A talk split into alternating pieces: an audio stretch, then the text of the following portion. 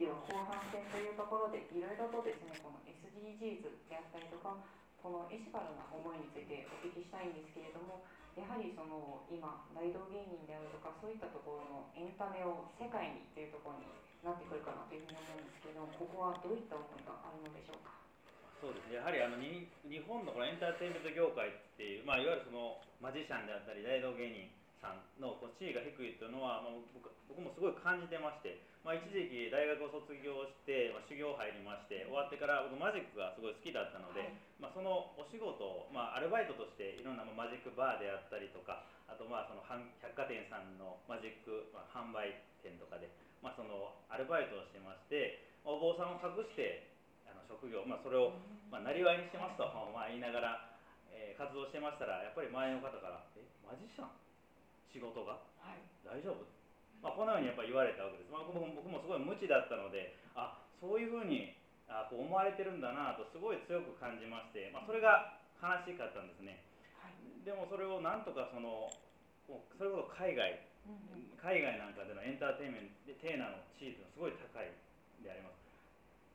皆さんご存知でしょうか？アメリカ、まあ、デビッド・カッパーフィールドさんなんかは皆さん多分ご存知だと思います、しかしながら日本のマジシャンと言われて思い浮かぶ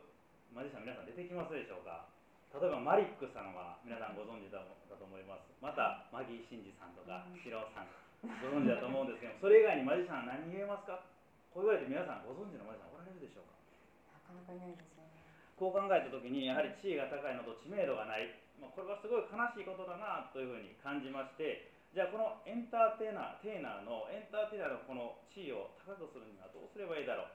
そこで考えたのが教育を入れるということであります。教育を入れることでその社会にとって必要とされるではないか、えこのように感じましてじゃあ僕が皆さんにお伝えできることは何だろう。お坊さんですので専門的に勉強してきた仏教をその中にテイストとして入れたらもっと必要とされるんじゃないかな、はい、えこう思いましてこのマジック説法というのを始めさせていただきました。ではやはりマジック説法というところの説法とマジックってなかなかつながらないかなと思うんですけれどもどんな感じですか？これは100音に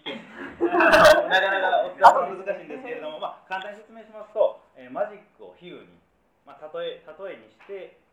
えー、お話をする、まあ、そのマジックとお話が重なり合った、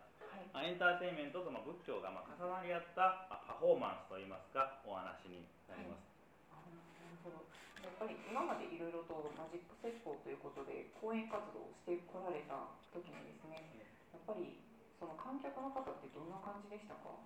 まあ、初めはやはりこの色眼鏡というかどんなことをするんや、まあ、僕なんてその講演活動をするにはかなり若いと言いますか若造まさしく若い僧侶若造でありますので なかなか最初は受け入れていただけないんですけれども、まあ、必死に頑張って皆さんの前でお話しさせていただきましたらあの、まあ、マジックエンターテインメントも、まあ、それも、まあ、促進力になってか皆さんしっかりとあの耳を傾けてくださるようになってきたのかなと、まあ、このように感じています。僕はすごい微力な力ですけれども、え小さなところでは皆さん聞いていただけてるんじゃないかなと僕の中ではそのように感じています。ありがとうございます。ちなみにミニさんはいかがですか？えっとどれに対していかがですか今のそのアートアカデミーとしてそのマジックとか教育っていうところですね、はい、なので大道芸と教育っていう感じでしょうか？そうですね。僕の場合はなんですけども正直その UK さんと出会わせてもらったのが今年の1月なんですね、はい、まだちょっと出会って本当に1年も経ってないぐらいなんですけども、その実はですねそのちょうど本当その2年ぐらい前ですかね、はい、なんかやなんか別の方のそのセミナーをちょっとセミナーっていうのを初めてちょっと行かしてもらったんですけどもそれがマジシャンのやってるセミナーだったんですよ。でその方がそのそこの場所で社会貢献っていう言葉を使ってて僕恥ずかしながらそれまでパフォーマンスを一生懸命頑張るだけの人間やったんですけども、はい、そこでちょっと初めてあれ自分のパフォーマンス何のためにやってんやろうって思い出したんですよ、で何かこの世の中のために役に立てないとこれってなんかなんか意味ないじゃないですけども、面白いだけで終わるパフォーマンスはいずれ忘れ去られるなと思ってしまっていろいろ考えてこう試行錯誤してる時にこうゆうけさんとちょっと手合わせてもらいまして、その中でいろいろこういうことがあるんだっていうので僕は今ちょっとなんか頑張ってる途中なので、はいこれからちょっとそういう教育に絡めたパフォーマンスとかも作っていけたらなと思うんですけども、はい僕はまあ今そうですね全部目の前にお客さんに楽しんでもらってそしてまたそこで出会った人たちと直接話すことによってなんかいろいろ学んでもらえたらなみたいなのはちょっと今思ってる感じですね。はいありがとうございます。それぞれ本当にいろいろな思いを持っていただいて、しかも社会貢献であるとか SDGs、そして医師からの思いというところでどんどん進んでいただければなというふうに思います。はい。はいではですね、ここで2人から何か PR 事項等ございましたらお願いできますでしょうか。実践アートアカデミー協会というのを、まあ、今年からですねあの、まあ、これはまだ名前だけですけれども、えー立ち上げさせていただきましてあエンターテインメントと学び、まあ、いわゆるそのエンターテインメントを提供する人たちが、まあ、ゆくゆくは講師として必要とされる先生として必要とされるそんな、まあ、いわゆる偉そうながら人材を育成していきたい。僕も一緒に学んでいきたいとこのように思ってます。ですのでぜひですね皆さんあのそのようなことに協力していただける方いましたらぜひあのお声掛けいただけたら嬉しいと思います。また9月20日に、難波のアメリカ村にあります、えー、あーおもろというですねマジックバーが実はありましてそこの VIP ルームというところをお借りあの貸し切りまして、えー、とこの当協会が主催で、えー私たちの、まあ、関わりのある、えー素人のマジシャン